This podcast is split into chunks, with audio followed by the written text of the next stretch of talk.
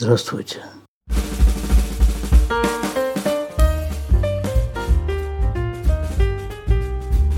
Вы слушаете 377-й выпуск подкаста из Израиля. С вами Шломо Радзинский. Но сегодня я в студии не один.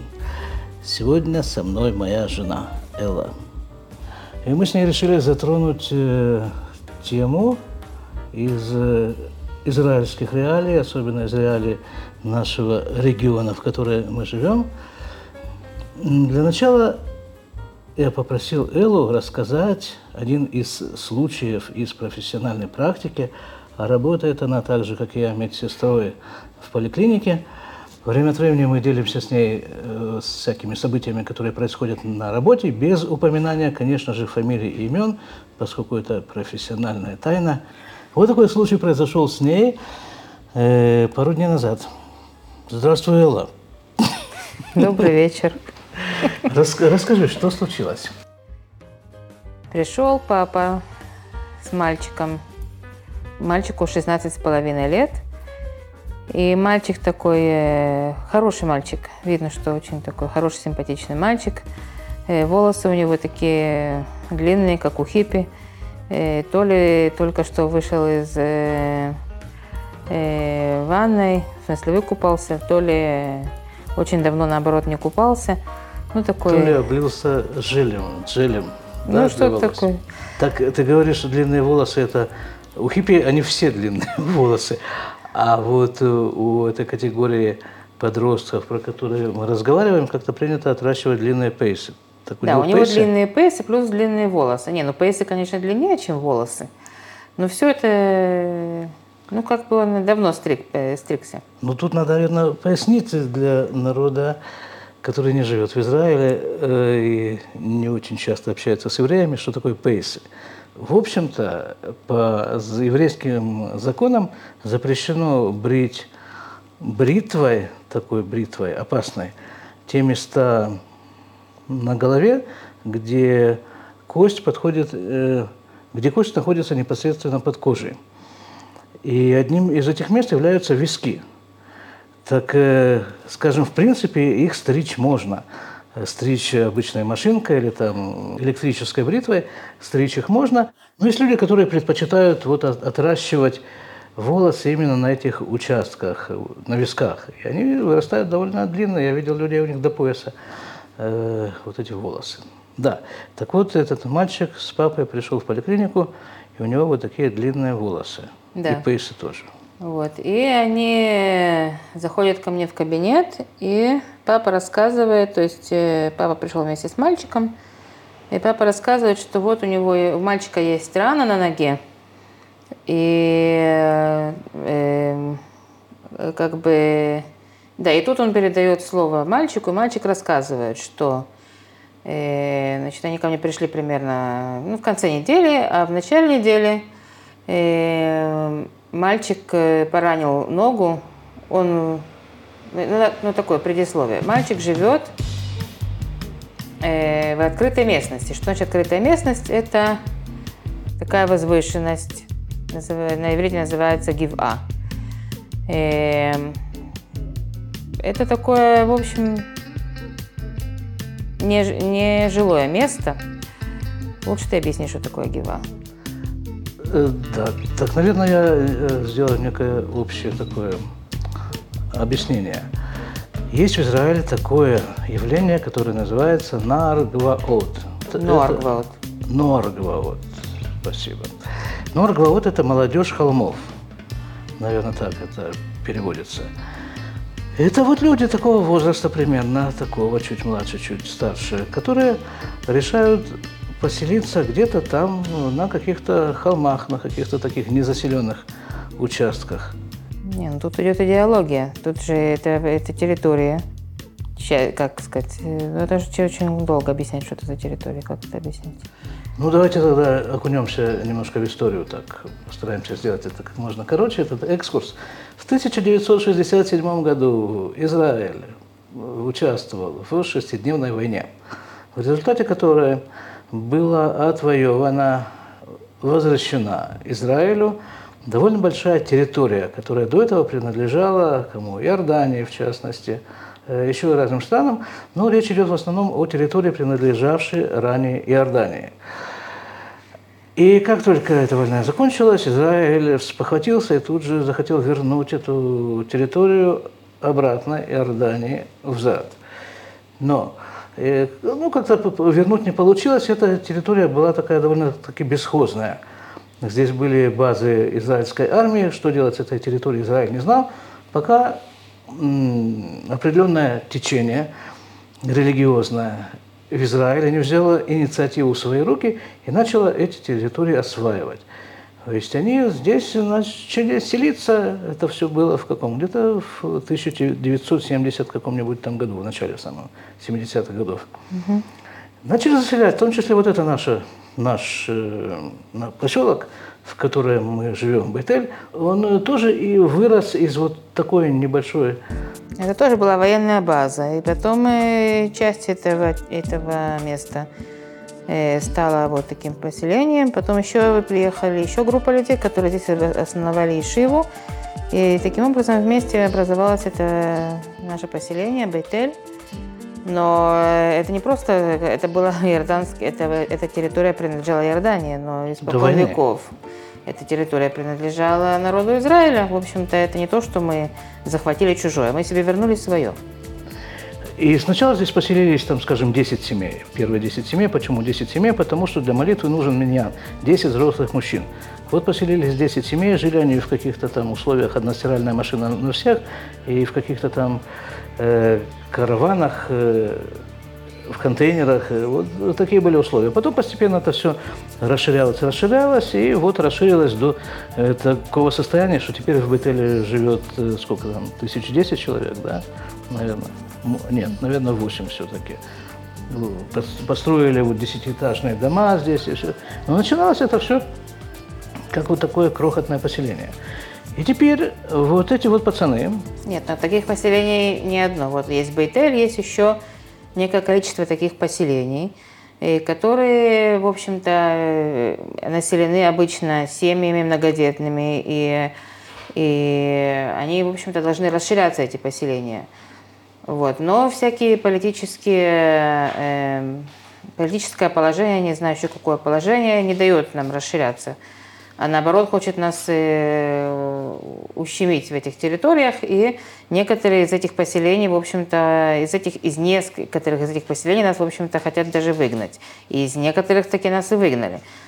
Но есть группа людей, которые понимают, что если не мы будем эти поселения заселять, значит, если не мы будем заселять эти земли, то эти земли будут заселять арабы, что, собственно, они и делают. Люди, которые здесь живут вот с начала 70-х годов, они действительно говорят, что арабских деревень здесь было очень-очень мало, и вот, скажем, в нашем поселении арабских домов просто не было видно даже на горизонте. Вот. С тех пор, как начали развиваться еврейские поселения, то есть сюда провели водопровод, электричество, и здесь появились места работы и так далее, то, естественно, естественным образом или неестественным образом, там, где появляется источник воды, собираются люди. Значит, вода из крана. Вода из крана и всякие разные удобные, и всякие удобства. Значит, вокруг этих удобств поселяются арабы, причем у арабов никто не спрашивает, то есть у них никто не спрашивает, а принадлежит ли вам эта земля. Они решают построить на этой земле дом. Говорят, что у них там, не знаю, откуда у них какой-нибудь турецкий султан им якобы выдал эту землю. И якобы у них не есть на эту землю права. И он там строит себе дом без, и ни у кого не спрашивает. И не просто дом, а какой-нибудь дворец.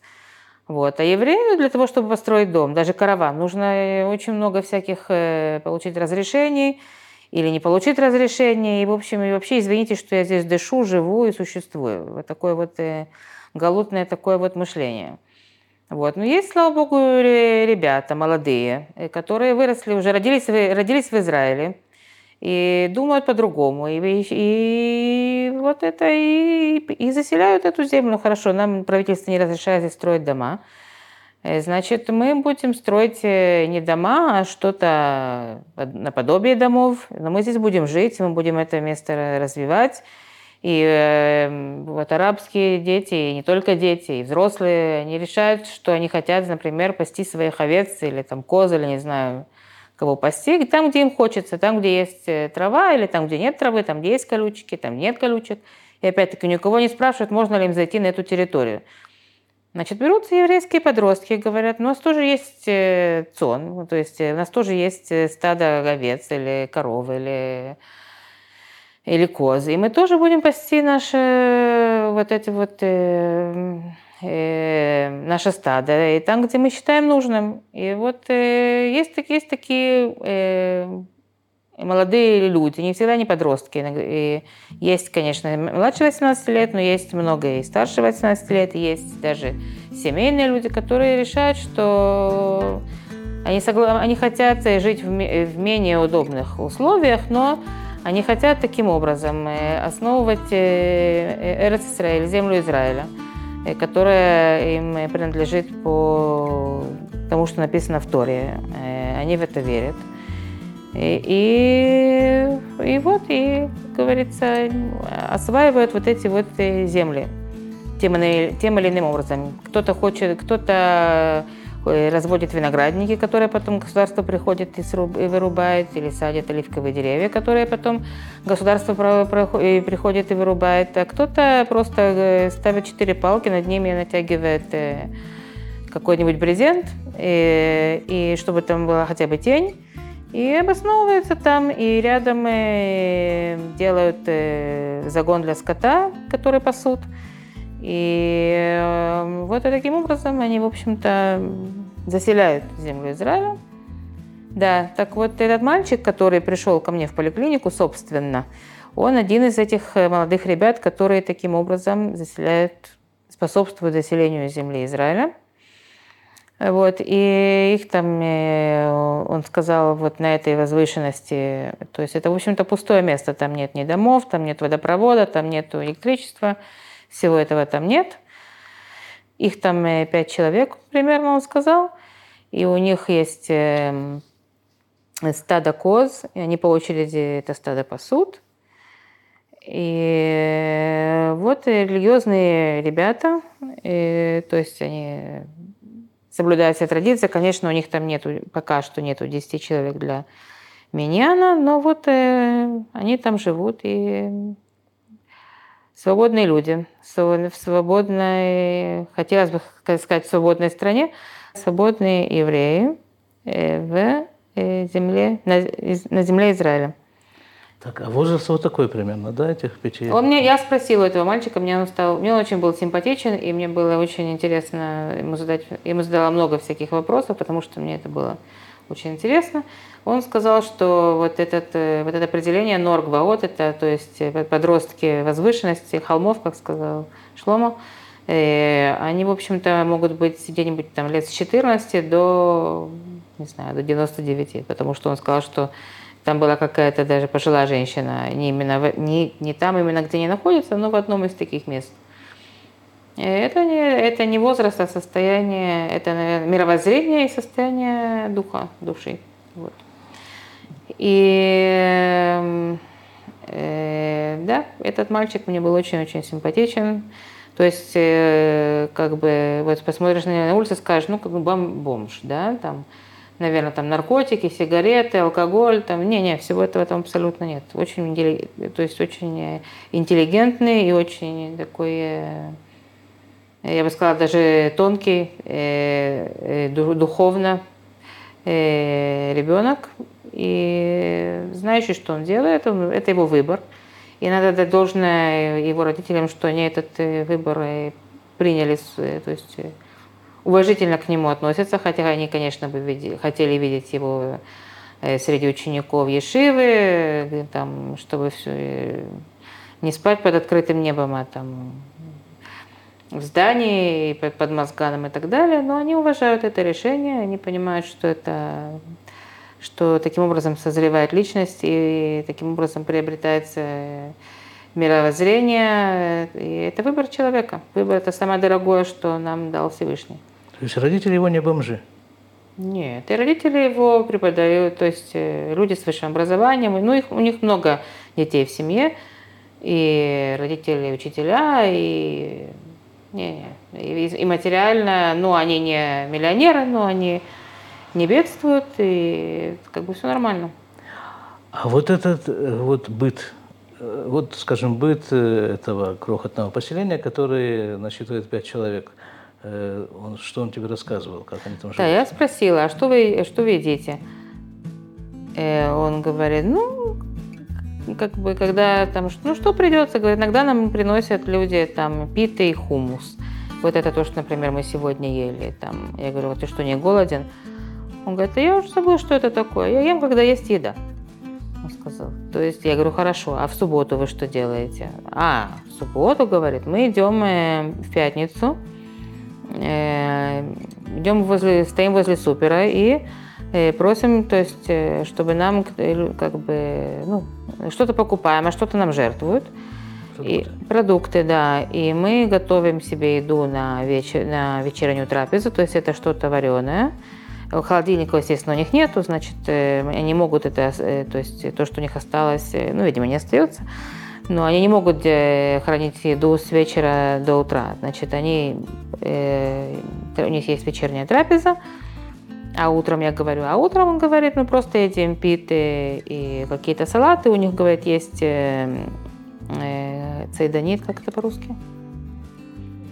Ну, сумка-холодильник такая, вот они это, то есть до утра это у них хранится, утром у них есть трапеза, и, в общем-то, ну, наверное, вечером то же самое, какие-нибудь питы, еще с чем-нибудь. А, он сказал, что всегда на этой, ну, там, где они живут, у них всегда есть хлеб и всегда есть тхина, то есть это молотый сумсум, молотый кунжун, зерно, семя, вот, то есть это то, что не портится, собственно. Значит, вот, и, ну, и они вот по очереди пасут это стадо, и этот мальчик сказал, что он себе купил козленка. Я говорю, так его потом зарежут? Он говорит, нет. Он говорит, самец этого стада, и, то есть у него есть функция. И вообще, ну, страшно симпатичный парень. Я говорю, хорошо, а купаться, например, если как вы моетесь? Ну, кто хочет выкупаться, тот, значит, идет там какое-нибудь такое же место, там, ну, то есть не чуть подальше, там нужно каким-то образом до него добраться, но там, вот там есть душ. А еще в каком-то месте есть миква, и там тоже при микве есть душ. То есть кто хочет выкупаться, идет купаться. Ну, перед субботой, понятно, не купается, но это раз в неделю. Ну, и почему он, собственно, пришел в поликлинику? Потому что он ходил босиком, и он накололся какой-то или веткой, или он сказал, что это корень от дерева. И, короче говоря, у него там была рана, и что-то сделал. Ну, я это помыл водой, там положил какую-то повязку. Говорит, вчера эта повязка упала. И я, в общем, ходил босиком, наверное, это место, ну, может быть, там есть какое-то воспаление. Но вообще, говорит, значит, я пошел спать, а утром я увидел у себя на этой ране пчелу. Так, может, она меня и укусила, говорит. Ну, короче, говорит, сегодня у меня очень сильный зуд на ноге. И, в общем, короче говоря, папа его привел в поликлинику. Я говорю, как ты добрался до папы? А, я у папы спрашиваю, а ты за ним приехал на машине? Он говорит, нет. Он, говорит, сам доходит, куда он хочет. Он пришел сам домой, сказал, что у него болит нога. И вот я его привел, значит, с ним пришел в поликлинику. Вот. Ну, нога немножко опухшая, все. Я позвала врача. Врач сказал, что воспаления там никакого нет. Просто, видимо, пчела таки, да, его укусила, так нога немножко опухла. И, ну, я ему дала повязки, дала ему, говорю, если у тебя какая-то есть рана, так ты сразу ее мой мылом с водой, как бы, не родниковой водой, которая там же есть много родников тоже в этой местности. Я говорю, ну, нормально, ну, хотя, собственно, родниковая вода, наверное, может быть, не лучше даже, чем та, которая из крана, но говорю, ну, с мылом, обязательно помой с мылом. Дала ему повязки, дала ему йод. Я говорю, ну ты давай, говорю, себе сам меняй, говорю, если там будет какие-то покраснения и боль больше и так далее, то есть признаки воспаления, значит, приходи. сделала ему прививку от столбняка и сказала ему, пожелала ему удачи. А я ему сказала, он меня так потряс и растрогал, что я говорю, как здорово, что ты сегодня пришел. Говорит, мне поднял настроение на целый день. То есть вот такой парень, такой со свободным духом. То есть дай Бог, чтобы весь народ Израиля был с таким духом, как этот парень, как эти парни, как эти ребята. То есть я самой себе желаю вот так же чувствовать себя дома, как чувствует себя дома он в земле Израиля. То есть он не говорит, там, допустим, мое поселение ограничено вот этим забором. Ему нужно, например, пойти выкупаться в другом поселении. Значит, это тоже его дом. Просто он идет дольше туда пешком или едет на тремпе. Но это тоже его. То есть эта земля, он здесь не гость, он здесь хозяин. И я себе желаю, и действительно от всей души желаю всему народу и нашему правительству, и вообще, чтобы мы здесь себя чувствовали дома. Не как дома, а, как говорят в гостях, чувствуйте себя как дома. Нет. Это пусть гости себя чувствуют как дома, а чтобы мы себя здесь чувствовали дома. Вот. Мощно. Так это вот эти вот 14, там 15-16-летние пацаны, это то, что они, это, в общем-то, идеология. Да, это война, собственно, война за землю Израиля. Только да? В качестве оружия они используют себя самих себя и да. Этот скот, который они пасут там, да. Где они считают нужным. Да. Да. Вот. И ты говорила, что в конце концов ты так растрогалась, что вручила ему. Мне очень захотелось, чтобы они себе что-нибудь купили вкусное на шаббат. И я ему сказала, лихвот шаббат кодыш, я ему дала взятку, чтобы он что-то купил для них, для всех. Деньги? Деньги, да. Меня это очень-очень порадовало. То есть мы таким образом тоже поучаствовали в заселении страны Израиля. Таким образом. Денежно. Да. Дай Бог, чтобы так же и продолжали. Да, дай Бог. Дай Бог удачи всем нам, этим мальчикам и всем, всему народу Израиля. Да. Выскочить уже из этого галутного образа мышления. Да, аминь.